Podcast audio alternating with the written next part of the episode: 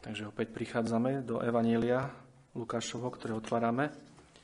A v texte, ktorý sme dnes čítali vo veršoch 38 až 44, opäť vidíme ďalší praktický príklad toho, čo Pán Ježiš čítal, keď bol v Nazaretskej synagóge, čo sme čítali vo veršoch 18 až 19 tejto kapitole, kde hovoril o tom, čo prišiel učiniť, aká má byť jeho služba na tejto zemi, čo bude obnášať jeho služba na tejto zemi a prečo Duch Boží ho takýmto spôsobom zmocnil a pomazal pri jeho krste.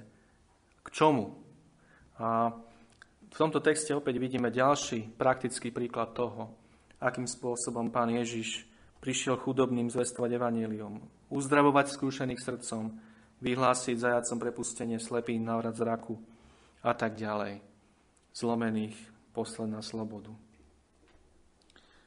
A nie je to náhoda samozrejme, lebo od verša 14 tejto kapitoly v podstate to bol taký zlomový verš v tomto evanjeliu, od ktorého takmer až do konca tohto evanjelia budeme hovoriť práve o verejnej službe Pána Ježiša Krista.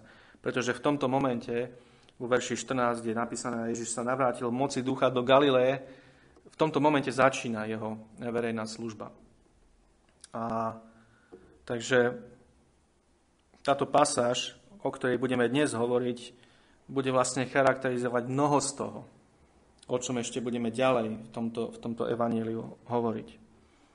Takže poďme do verša 38, na začiatok tejto našej pasáže dnešnej tohto textu a vidíme, že Pán Ježiš, tu napísané, že vstál zo synagógy a vošiel do domu Šimonovho a ono to vyzerá veľmi také rýchle, že Pán Ježiš v Kafarnaume, v synagóge tam vstál a išiel a ako keby hneď vošiel do Šimonovho domu.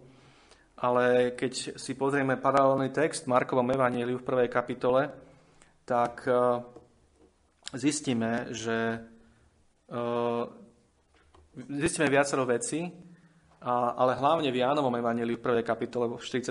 verši zistíme, že Šimon žil v Betsaide, teda Peter iným menom, ako potom Pán Ježiš nazval. Takže Pán Ježiš musel prejsť z Kafarnaumu do mestečka alebo mesta Betsaida, ktoré tiež bolo kúsok od Kafarnaumu v tom tej galilejskej oblasti okolo Galilejského jazera.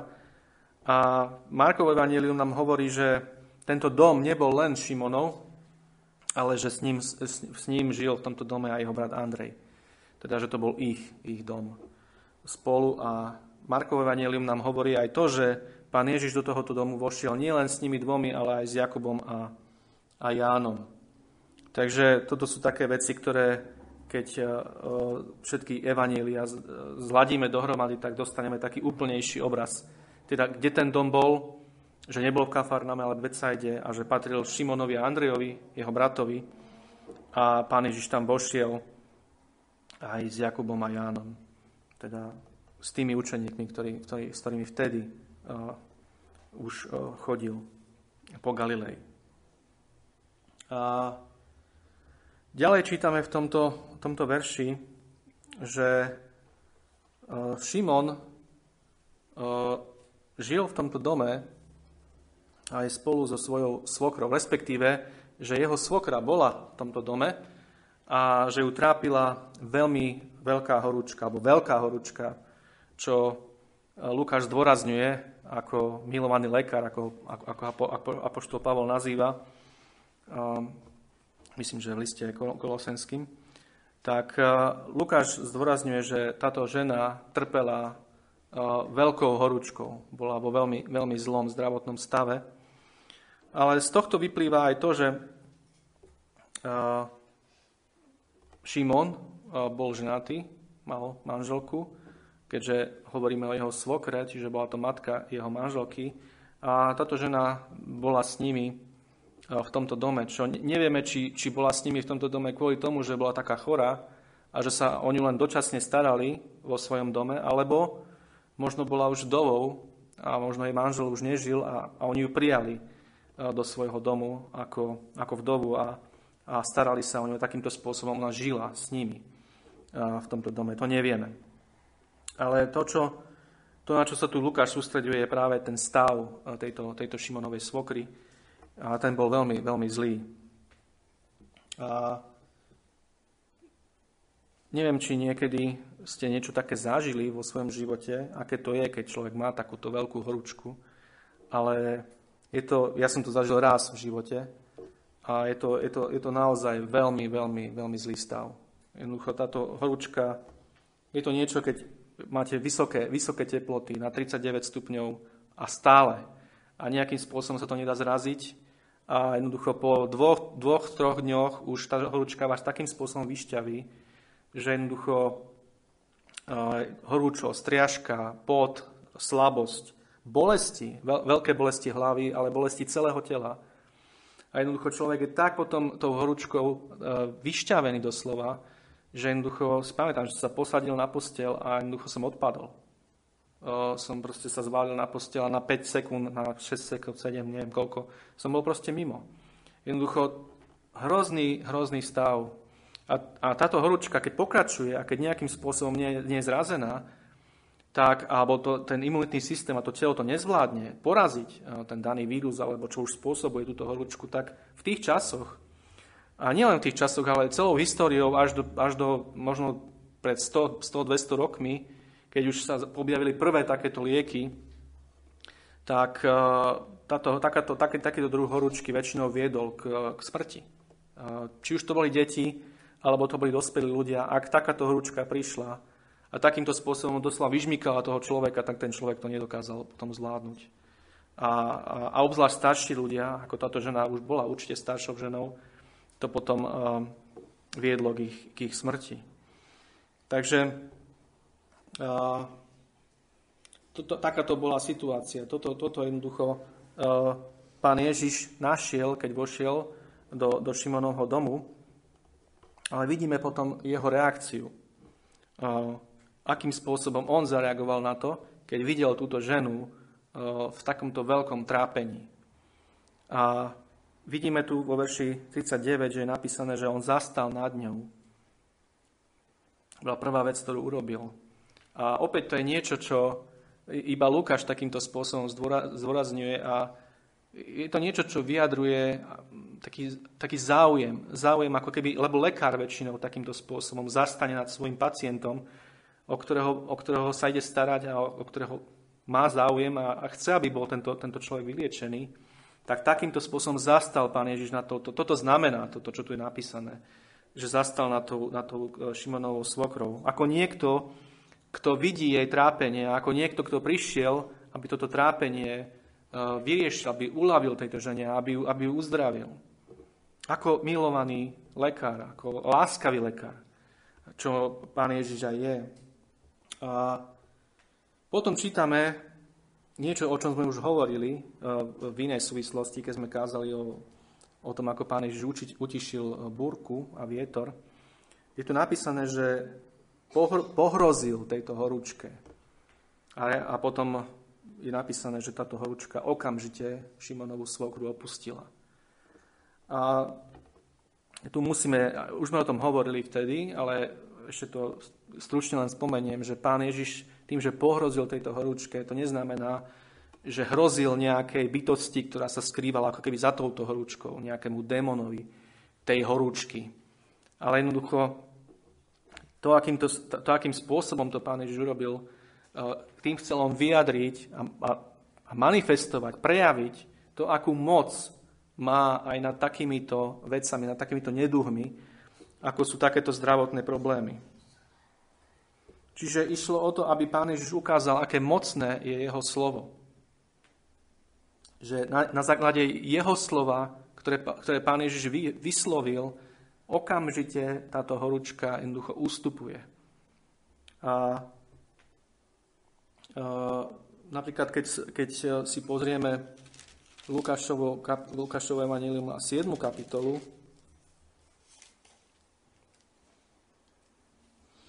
kde čítame o tom stotníkovi. A stotník mu povedal, stotník toto presne vyjadril, keď hovoril s pánom Ježišom a povedal: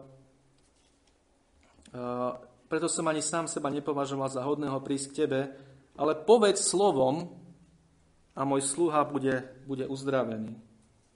A viete, že aj v iných evanjeliách to ten stotník ešte podobnejšie vysvetľoval, že on sám velí 100 vojakom a jednoducho, keď on povie niečo, tak ten vojak jednoducho to urobí.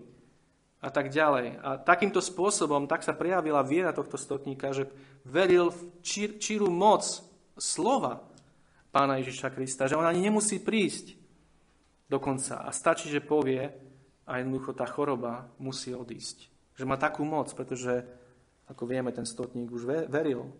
Bol to obrátený muž, ktorému Svätý Duch zjavil, kým Pán Ježiš je.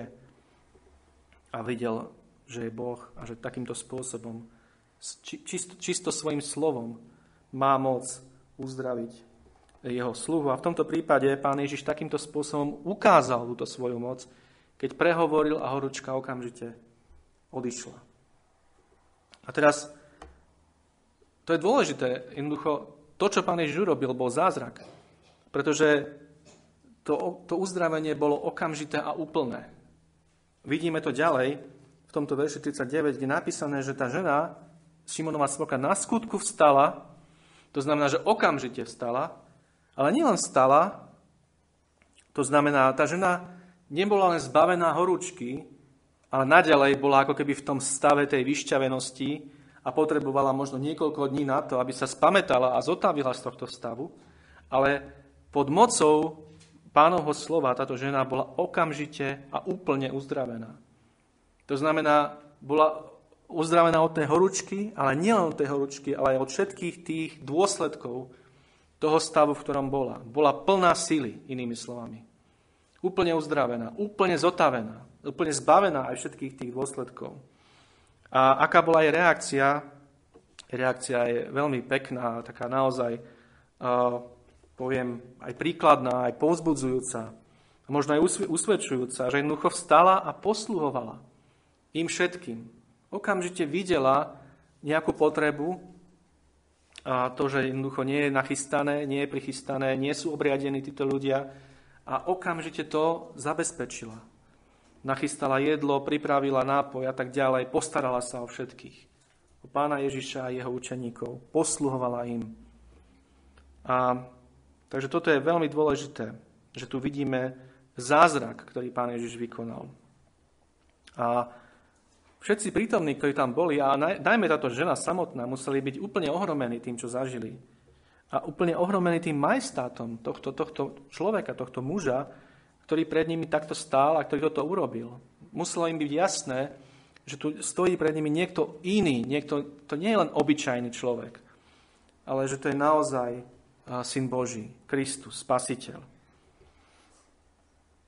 A táto reakcia tejto ženy naozaj je prejavom, ktorý je veľmi taký plný takého, ktorý nás niečo učí. Jednoducho, že okamžite chcela byť užitočná. Bola vďačná, inými slovami. Bola veľmi vďačná za to, čo Pán Ježiš urobil pre ňu. A túto vďaku prejavila práve tým, čo urobila. Že sa postarala o Pána Ježiša a jeho učeníkov. A toto opäť nie je niečo malé. To je veľká vec. Pán Ježiš povedal, že každý takýto skutok, ktorý bol vykonaný vo viere, jemu, alebo komukoľvek z jeho učeníkov, bol ako keby vykonaný jemu. Ak to aj nebolo priamo jemu vykonané, ale niekomu z jeho učeníkov. Čiže Pán Ježiš videl toto a bez pochyby podľa týchto jeho slov môžeme odvodiť, že sa mu to páčilo, mal radosť z toho, že takto táto žena zareagovala. A to hovorím preto, lebo aj vy viete, že v písme nachádzame rôzne reakcie ľudí na takéto uzdravenie a môžeme si spomenúť na tých malomocných, ktorí boli uzdravení všetci, zbavený strašnej nemoci, hroznej. Ako viete, malomocenstvo, lepra, čo spôsobuje s človekom. Ale iba jeden sa vrátil a ďakoval Pánovi Ježišovi. Takže nie je to malá vec, keď takýmto spôsobom reagujeme na Pánovu pomoc. A potom tento text pokračuje a vidíme tu vo veršoch 40 až 41, čo sa dialo ďalej. A toto bola reakcia na to, čo Pán Ježiš vykonal v Kafarnaume a čo vykonal na tomto mieste. Ten chýr o ňom sa opäť tak rýchlo rozšíril, že pri západe slnka už vlastne na tomto mieste Betsaide mnohí, ktorí mali nemocných, všetci je tu napísané, všetci, ktorí mali nemocných na rozličné neduhy, privádzali ich k nemu a on, skladajúc ruky na jedného každého z nich, uzdravoval ich. Tu vidíme, že tá zvesť o ňom, ako sme už aj čítali v tomto evaníliu, sa tak rozšírila a rozchýrila, že je tu napísané, že všetci. A to doslova, keď si pozrieme do Markovho evanília, do 1. kapitoly a verša 33, Marek hovorí, že a celé mesto bolo zhromaždené pri dverách. To znamená doslova všetci. Jednoducho v Betsaide všetci tí, ktorí mali akýchkoľvek nemocných, alebo akokoľvek ľudí, či už, ktorí sa nejako trápili, tak všetci prišli k dverám Šimonovho domu a Andrejovho a priviedli týchto nemocných k Pánovi Ježišovi Kristovi. A opäť tu môžeme vidieť veľký súcit týchto ľudí a lásku týchto ľudí k svojim blížnym a svojim blízkym, že takýmto spôsobom ich zobrali. Mnohých možno museli niesť, ale priviedli ich Pánovi Ježišovi Kristovi. A ešte je tu napísané, že pri západe slnka, aby som to vysvetlil, tak išlo o to, že toto všetko sa udialo počas sabatu a sabat židovský končil západom slnka. A keďže títo Židia, keďže to boli Židia, tak jednoducho nechceli počas sabatu toto robiť, ale počkali, kým vlastne zapadlo slnko a potom priniesli týchto svojich nemocných Pánovi Ježišovi. Takže toto je význam toho pri západe slnka. A teraz, čo tu vidíme, je niečo úžasné v tomto verši 40. Vidíme tu úžasnú lásku Pána Ježiša Krista a prejav hlbokej náklonnosti, ktorú Pán Ježiš má k biedným hriešnikom.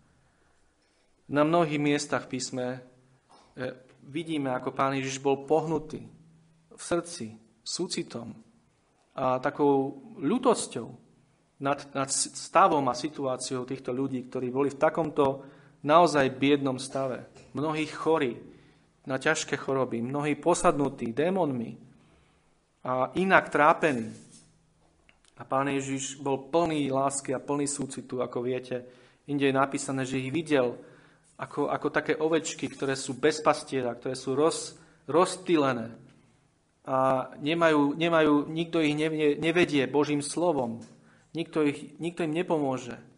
A on cítil veľkú lásku a veľký súcit týmto ľuďom. A tuto to prejavil. Pretože tu vidíme ľudí, ktorí mnohí boli tak v zlom stave, že si to predstavte, mnohí mohli mať mokvajúce rany. Mnohí mohli strašne páchnuť. Mnohí mohli sa rôzne chovať. Keď tu čítam o verši 41, že od mnohých vychádzali démoni. Inými slovami, to boli ľudia, ktorí boli v naozaj zlom stave a ktorí by možno pre nás mnohých by boli úplne odpudiví. A ani by nás nenapadlo urobiť to, čo Pán Ježiš urobil na tomto mieste. Kde je napísané, že skladal ruky na každého jedného z nich osobitne. A uzdravoval ich.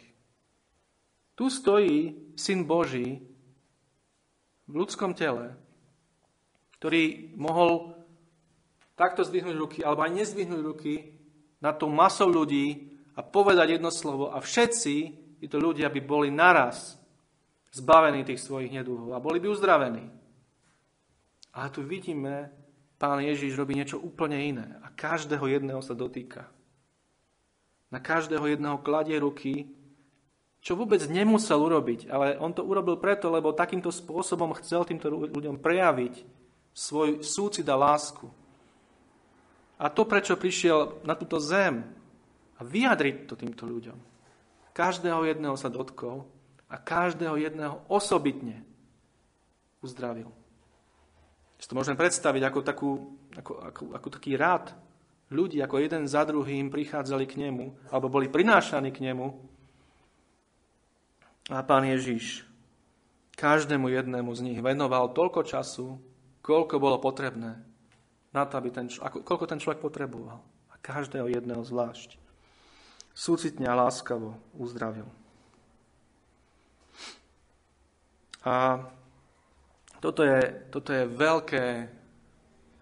veľké pokarhanie nielen možno aj nás, mnohých, ktorí jednoducho hovoríme veľa o kresťanstve, hovoríme veľa o službe a praktickej službe, núdznym a chudobným a chorým, ale keď príde niekto medzi nás, tak spomínam na toho Míra, neviem, či si vy spomínate, keď sme ešte boli v dome techniky a prišiel jeden mladý muž a hrozne smrdel. A jednoducho ja nechcem teraz sa tu nejako vyzdvihovať, alebo neviem čo, ale proste bol aj u nás a Táňa mu navarila a doniesol som mu to aj do zboru, on to tam jedol v zadnej miestnosti a jednoducho aj mne smrdel ten človek, strašne. Ale proste bolo vidieť jednoducho, že je to nepríjemné mnohým z nás. A bolo proste nemysliteľné, aby ten človek sedel medzi nami a jednoducho musel ísť von za dvere a tam sa posadil na stoličku a ja vám poviem, nebolo vtedy veľmi zlé z toho celého. A tak ďalej. Jednoducho, takéto veci sa proste dejú a takíto ľudia sú medzi nami. A pánovi Ježišovi neboli títo ľudia odporní. On sa ich dotýkal a on ich uzdravoval. A potom to je veľkým odsúdením pre všetkých tých veľkých evangelistov, ktorí najmä v Amerike fungujú, ale ktorí... Je aj na Slovensku sú takíto veľkí muži boží, ich volajú. A jednoducho Alec Taylor v jedných poznámkach biblických píše práve o tejto veci. A píše tam o jednom takomto televíznom evangelistovi, ktorý stál, respektive sedel a pred ním bola kopa, obrovská kopa listov, ktoré ľudia poslali, ktorí mali všelijaké choroby a neduhy a poslali tomuto mužovi, lebo verili, že ten muž je pomazaný Bohom na to, aby ich uzdravil. A to bola obrovská kopa týchto listov tam v tom štúdiu a ten muž tam len tak sedel a Alek tam písal, že potom ten muž sa len postavil a úplne nezúčastneným spôsobom, úplne až takým pohrdaným spôsobom len tak pomával rukami nad tou kopou a len tak zamrmlal, že buďte uzdravení, alebo niečo podobné. A to bola ako keby jeho modlitba a to bolo to, čo ten muž ako keby urobil pre tých ľudí. A Alek tam píše, že to je niečo strašné. Keď to porovnáme s tým veľpastierom, o ktorom títo muži tvrdia, že mu slúžia, že mu patria a že sú dokonca ním poslaní a pomazaní na to, aby takýmto spôsobom slúžili. Nemôže byť väčší rozdiel medzi Kristom, Biblie a týmito ľuďmi, ktorí doslova zdierajú týchto ľudí o peniaze a potom bohatnú na ich dôverčivosti a na ich trápení. Pretože to, čo tu ďalej vidíme, že to Pán Ježiš robil zdarma. Pán Ježiš neposlal košíky hlboké a veľké medzi týchto ľudí a povedal najprv dajte a potom vám bude dané. A neodišli odtiaľ s obrovskými peniazmi, ako to robí Benny Hinn a podobný. Keď majú všetky tie ťaženia a plné haly ľudí takýchto. Ak chcete, tak pozrite si o tom viacej. Justin Peters, jeden kresťan, ktorý trpí celý život na vlastne následky obrny, tak on toto veľmi, veľmi dôkladne spracoval celé toto hnutie a ukázal. On chodil na tie ťaženia mnohé, lebo veril najprv aj on, že bude uzdravený. Ale keď zistil, o čom to celé je, tak to celým spôsobom, tak veľkú zmenu to spôsobilo v jeho živote. A venoval veľký kus svojho života práve ukazovaniu všetkým, o čom to je. Že to je celé o peniazoch a že to vôbec nie je od Boha. Vidíme tu potom vo verši 41 aj tú vec, o ktorej sme už hovorili, že z mnohých vychádzali aj démoni. Inými slovami, to trápenie, ktorých týchto ľudia boli, bolo spôsobené priamo aj duchovnými bytostiami zla. A opäť čítame, že kričali. títo démoni a kričali: Ty si Kristus, ten syn Boží. Ale Pán Ježiš opäť urobil to, čo aj predtým sme hovorili, karhal ich a nedal im hovoriť. Napriek tomu, že oni vedeli, kto je, možno ešte oveľa skôr ako mnohí tí ľudia. Ale ako sme hovorili, Pán Ježiš jednoducho nemohol dopustiť a nemohol prijať takéto svedectvo od takýchto nečistých duchov. A preto ich karhal a zatváral im ústa a nedal im hovoriť. A toto je zmysel aj toho. Napriek tomu, že ho ako keby zvestovali tým ľuďom, ale viete, ako to je, keď zvestuje niekoho démon? Mohol by niekto povedať, no tento prijíma svedectvo od nečistých duchov. Čo to je za spasiteľa? Čo to je za Mesiáša? A práve kvôli tomuto Pán Ježiš ich karhal okamžite a okamžite ich vyháňal preč. Takže toto všetko sa dialo a takýmto spôsobom Pán Ježiš každému jednému osobitne slúžil. Zdarma, úplne zadarmo, z čirej lásky a súcitu. A potom vidíme ďalšiu vec, ktorá je úplne úžasná vo verši 42. Keď čítame, že keď bol zase deň, vyšiel odtiaľ a išiel na pusté miesto. A opäť Marek nám vo svojom evanjeliu dodáva ako keby také podrobnosti k tomu, kde on píše, Marek píše, že to bolo ešte za noci. To znamená, predstavte si, po západe slnka príde táto masa ľudí, toto množstvo ľudí a muselo to trvať hodiny, kým Pán Ježiš každému jednému z nich poslúžil a každého jedného uzdravil. A Marek píše, že ešte za noci, to znamená, keď Lukáš píše, že keď bol zase deň, že to muselo byť práve v tom čase, keď už vychádza slnko, na brieždení by sme mohli povedať, alebo za svitania, alebo tesne pred svitaním, Pán Ježiš odchádza z tohto domu, kde všetci spia a ide na pusté miesto, aby sa modlil. A toto je opäť niečo úžasne povzbudzujúce, ale zároveň aj usvedčujúce. Keď vidíme, ako Syn Boží odchádza a modlí sa o sve na pustom mieste, má spoločenstvo s Otcom a potrebuje byť s ním, potrebuje mu vyliať srdce, potrebuje byť s ním, modliť sa k nemu a opäť byť posilnený do ďalšej služby. A aby sme to chápali, tu nejde ani tak o ten čas. To neznamená, že teraz každý jeden z nás musí vstávať ráno o 4:00, keď drozdy začínajú čvirikať a keď začína svítať, najmä teda najrá v lete. A vtedy sa každý jeden z nás musí začať modliť, niekde v komórke zavretý. Ale tu ide hlavne o ten pokoj a o ten kľud.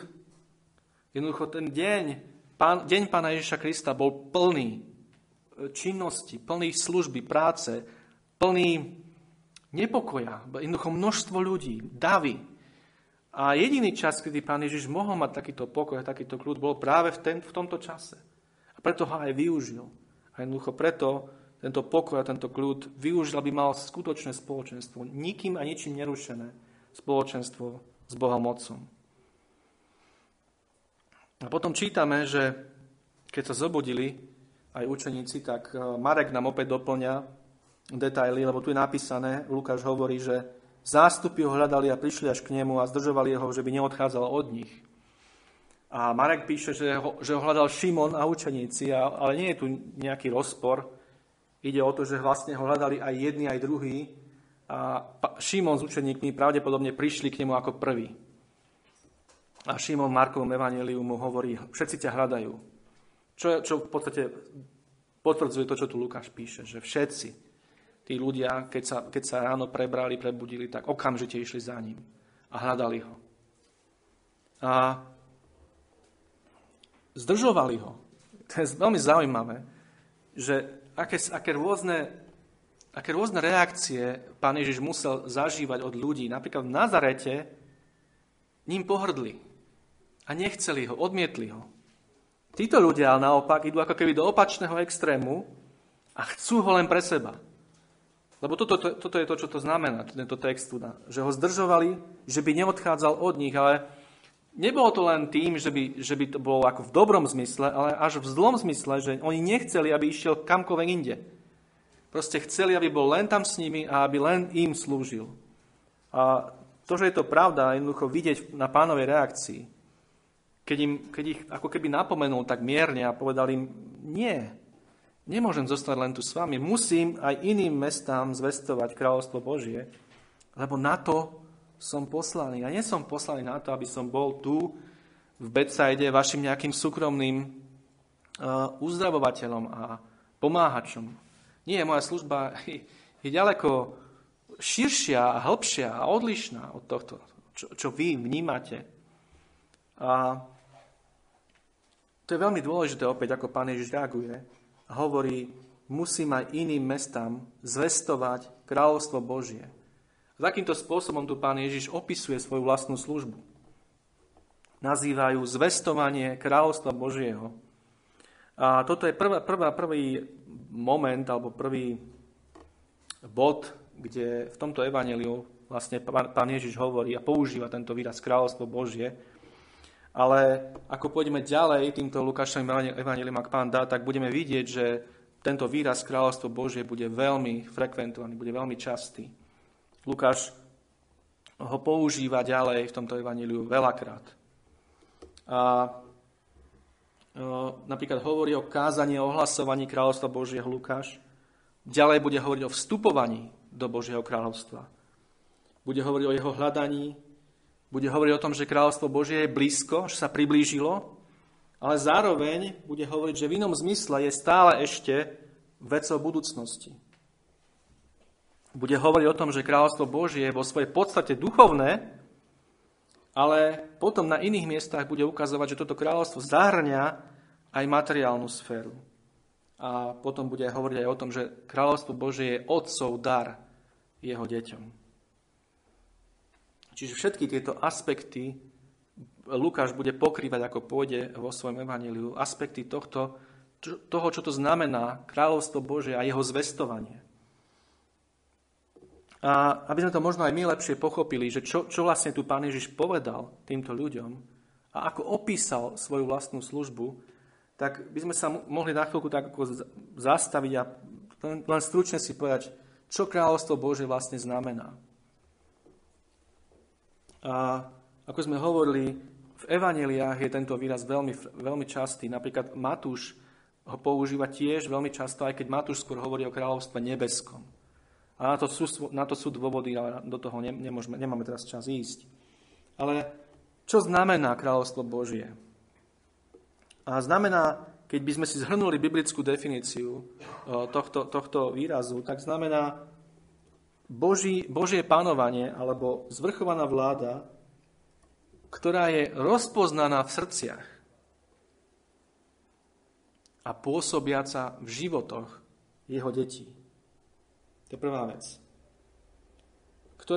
Druhá vec, ktorá zabezpečuje ich úplné spasenie, ktorá ich ustanovuje ako cirkev a ktorá nakoniec vyvrcholí vo vykúpenom vesmíre. Úplnej obnove neba a zeme. Čiže 4 koncepty, ktoré zahrňa všetko ten výraz kráľovstvo Božie. Čiže prvá vec je to Božia zvrchovaná vláda alebo panovanie v srdciach jeho detí, a ktorá pôsobí v životoch Božích detí. To napríklad môžeme vidieť v Lukášovi v 17. kapitole alebo verši 21, kde je ten známy text alebo to známe slovo, ktoré Pán Ježiš povedal. Ani nepovia hľa tu alebo tam hen, lebo hľa kráľovstvo Božie je medzi vami. To je zmysel tohto, čo tu Pán Ježiš hovorí, že kráľovstvo Božie, inými slovami, je Božia zvrchovaná vláda vo vašich srdciach a pôsobiaca vo vašich životoch. Týmto spôsobom je kráľovstvo Božie už tu.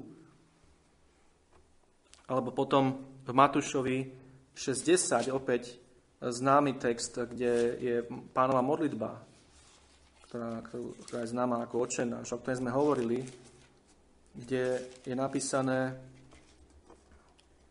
Nech príde tvoje kráľovstvo. Toto je presne ono. Jednoducho, takýmto spôsobom Božie kráľovstvo je už tu. A hovorili sme o tom, keď sme boli v lete, keď sme hovorili o modlitbe. Takže toto je prvá vec. Druhá vec je, že toto kráľovstvo, Božie kráľovstvo zabezpečuje úplné spasenie Božích detí. Úplné. To znamená všetky duchovné a materiálne požehnania pre dušu i telo.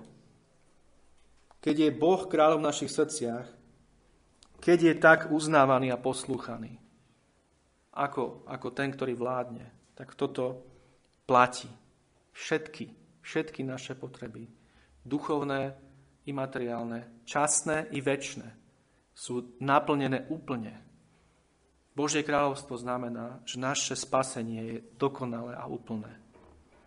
Napríklad Lukáš 18:24, kde čítame: A keď ho videl Ježiš, že sa veľmi zarmútil, bohatý mladenec, ako ťažko vojdu do kráľovstva Božieho tí, ktorí majú majetky. Inými slovami, ako ťažko vojdu do Božieho kráľovstva tí, ktorí nechápu to, o čom Božie kráľovstvo je. Že práve Božie kráľovstvo im prináša všetko.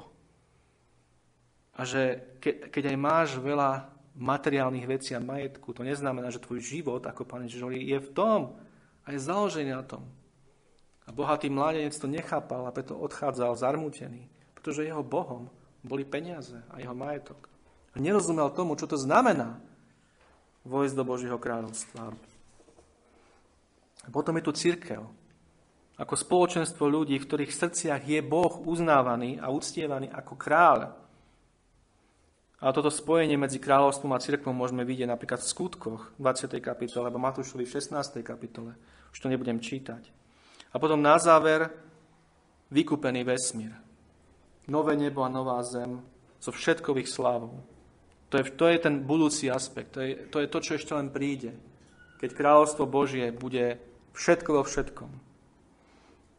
Bude to také finálne naplnenie Božej spasiteľnej moci.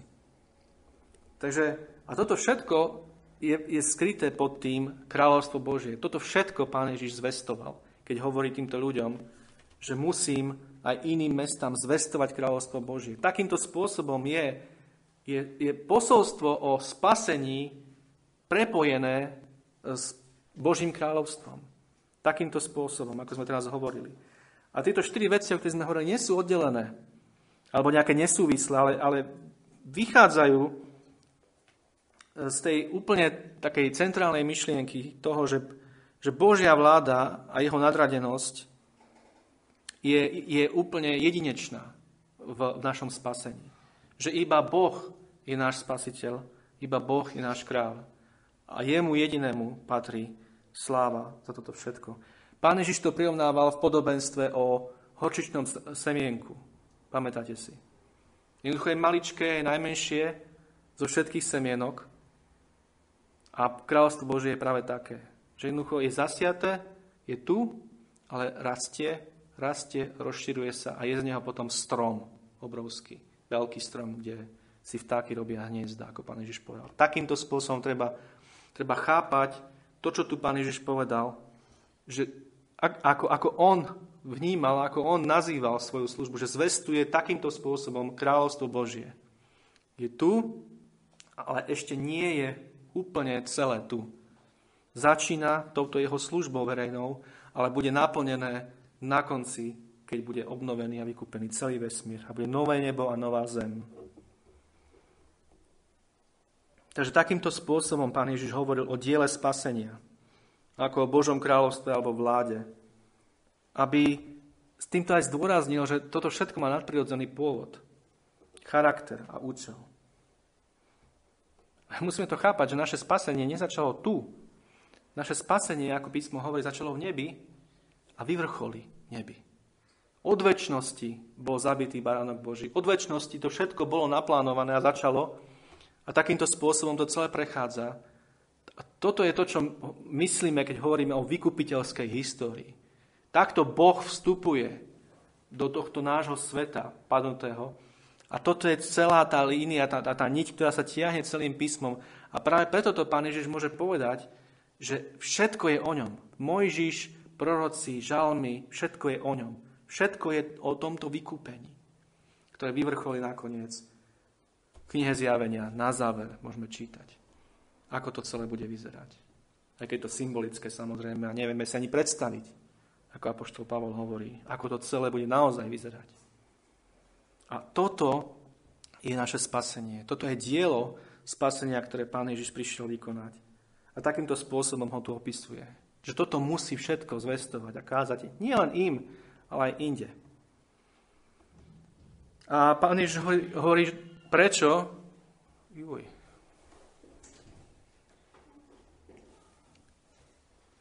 Pán Ježiš hovorí, že na toto bol poslaný. Že toto je dôvod, prečo prišiel na túto zem. Na to som poslaný. Verš 43. A týmto Pán Ježiš zdôrazňoval svoju autoritu. Inými slovami, Pán Ježiš hovorí, že mňa poslal niekto.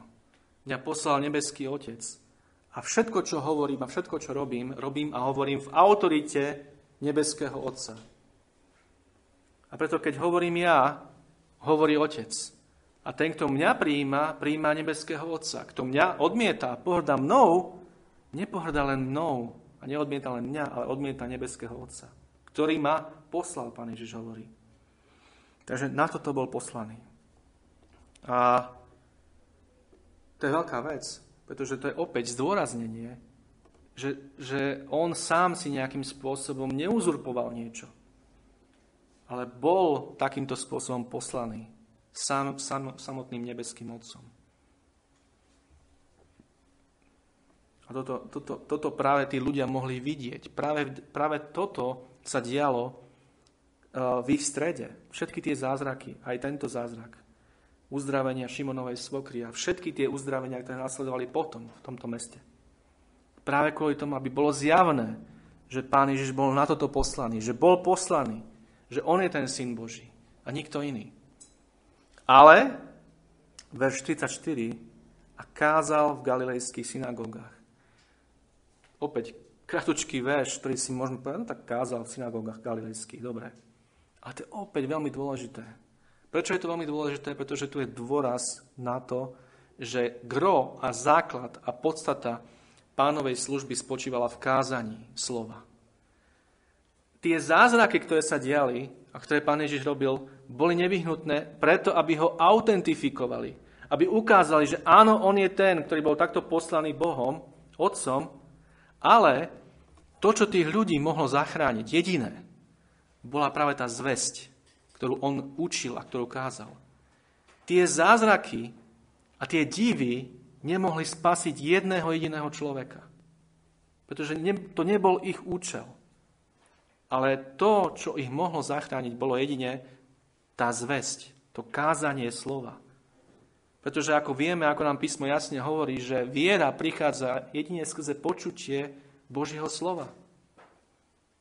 A preto opäť aj dnes mnohí hovoria, keby sme len mali zázraky, keby sme len videli tieto veci, aj my dnes, koľko ľudí by sa obrátilo? To je nezmysel.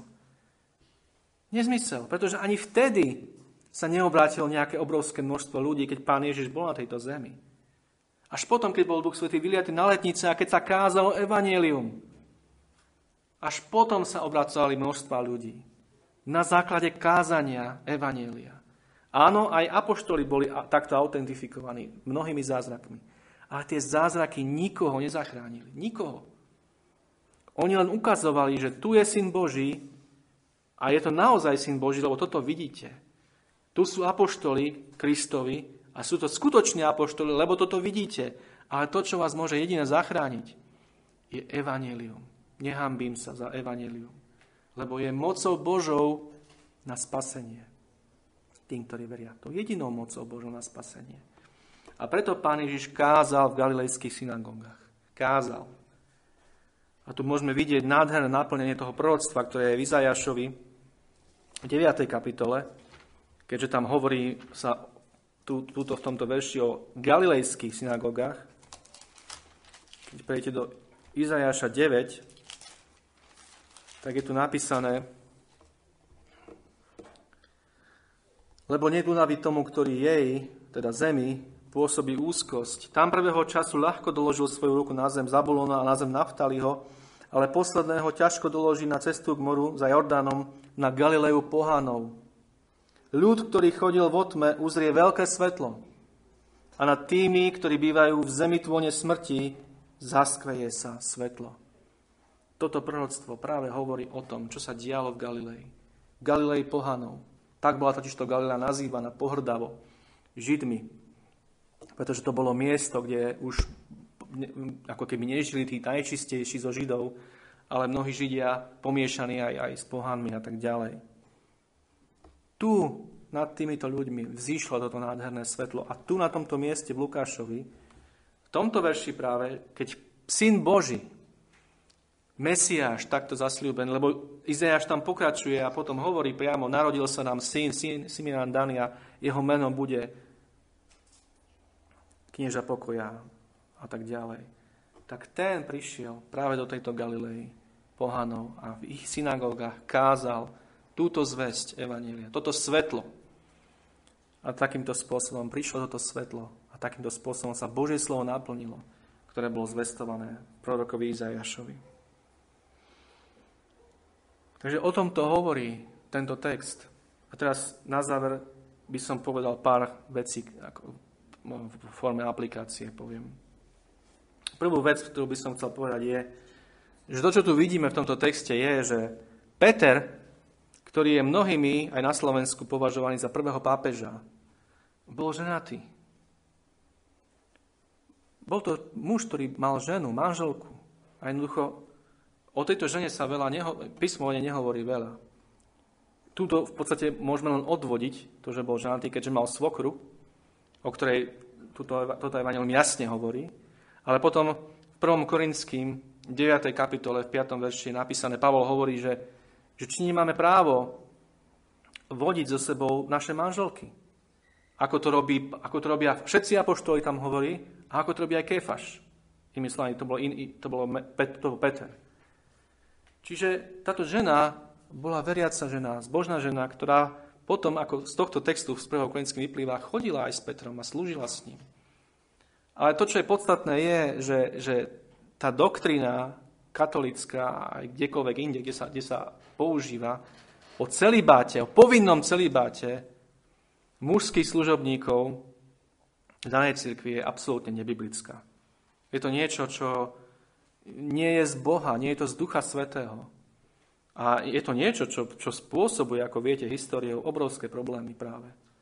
Keď títo muži, ktorí jednoducho nemajú vôbec daný dar, že by mohli byť takýmto spôsobom sami, tak potom upadajú do rôznych hriechov, do smilstiev, ale aj do ešte horších rôznych zneužívaní detí a podobne.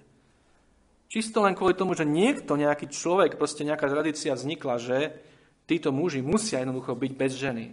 Ale Peter, o ktorom hovoria, že je ich prvým pápežom, mal manželku.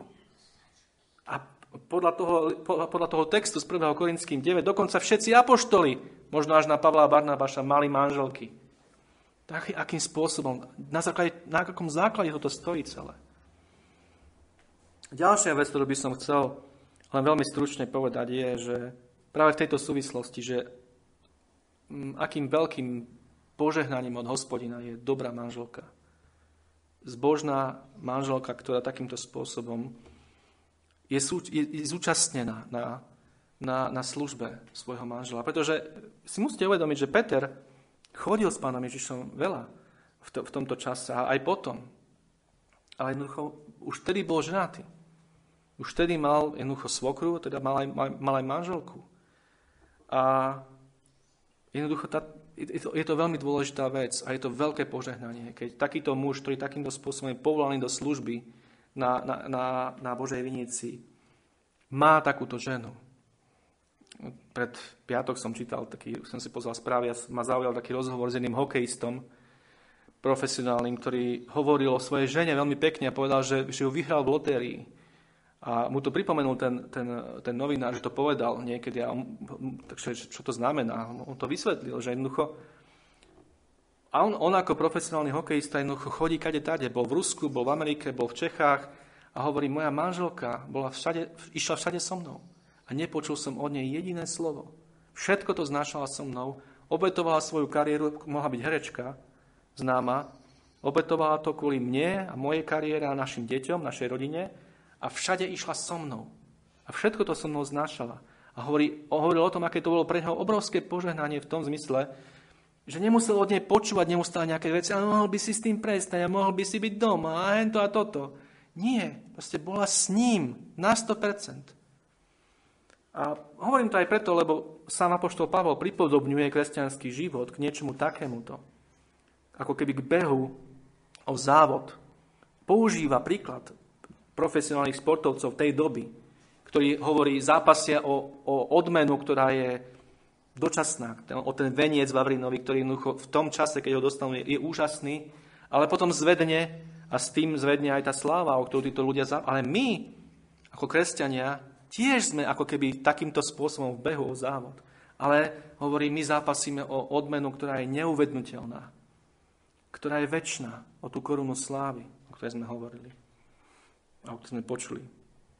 Čiže, a opäť, aké veľké, možno aj až také usvedčenie niekedy je, keď takíto športovci sa dokážu takto obetovať, preto čomu oni veria a preto za čo oni zápasia, a vrátane ich manželiek.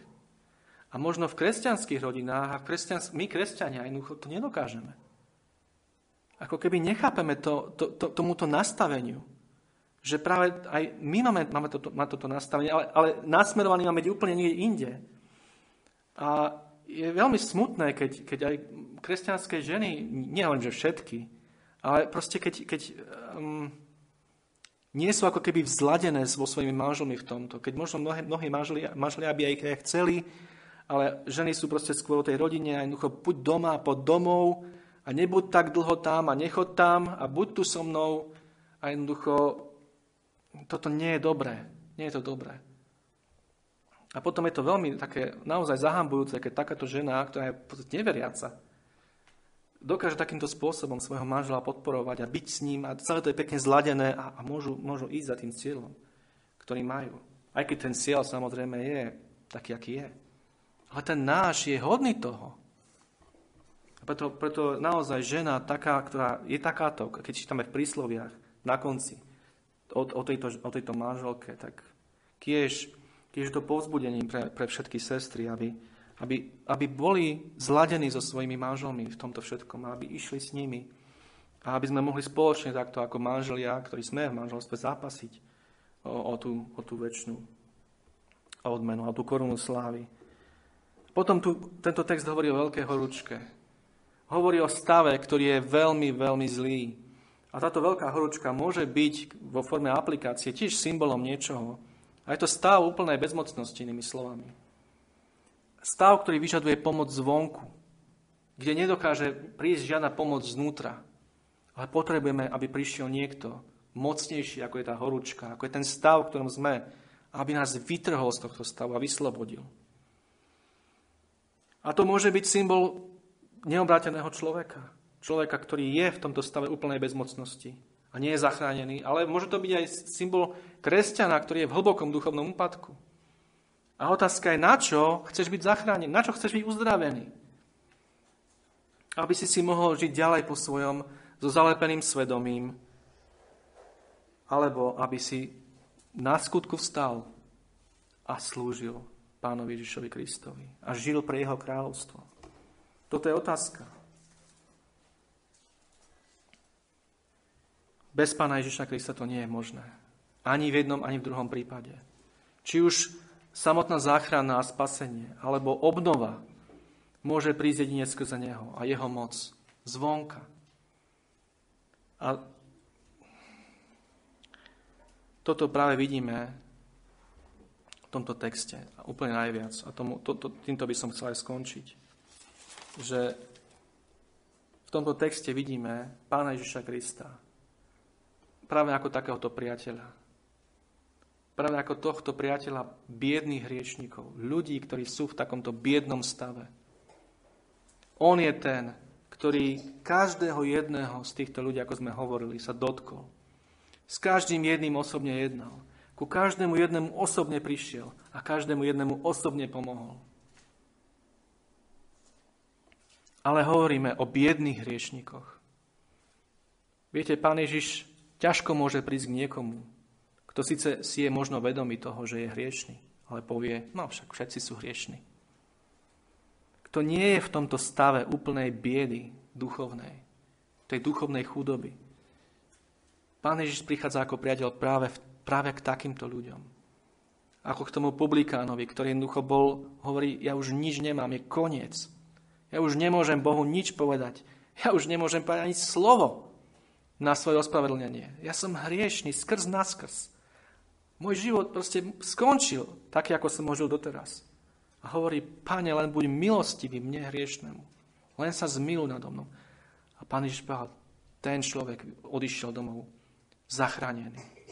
Ale ten druhý, ktorý bol tiež strašne hriešný, ten farizej, sa modlil v podstate sám k sebe a hovoril o tom, aký je fajn, ako dáva desiatky, ako sa postí a tak ďalej. Keď nemáme toto nastavenie a či už sme proste neobrátení, alebo sme len duchovne veľmi upadnutí, keď nedospieme do tohto stavu, že je koniec, že jednoducho nemôžem už ďalej takto v žiadnej sfére mojho života. Niečo sa musí udiať a musí to prísť od teba, Pane, lebo inak zahyniem. Vtedy Pán Ježiš prichádza ako priateľ a kladie ruky na teba a hovorí zdravie a život a prináša zdravie a život do tvojho života. A vtedy nastáva tá úžasná zmena a človek na skutku vstáva a jeho srdce je plné lásky a ide za Pánom Ježišom a slúži mu. Nie preto, že musí, ale preto, že chce. Pretože zo srdca potom túži a už vie, že jednoducho je Božím dieťaťom. A že neslúži ako nejaký sluha za peniaze, na niečom cudzom, ale slúži na svojom. Na tom, čo patrí jemu, čo je jeho dedičstvom, večným a neuvednutelným a slávnym. Preto to robí. Preto robí to, čo robí, lebo vie, kým je. A toto je absolútne kľúčové. O tomto je kresťanstvo. A o tomto je Pán Ježiš Kristus. Takýmto priateľom hriešníka je Pán Ježiš. Amen.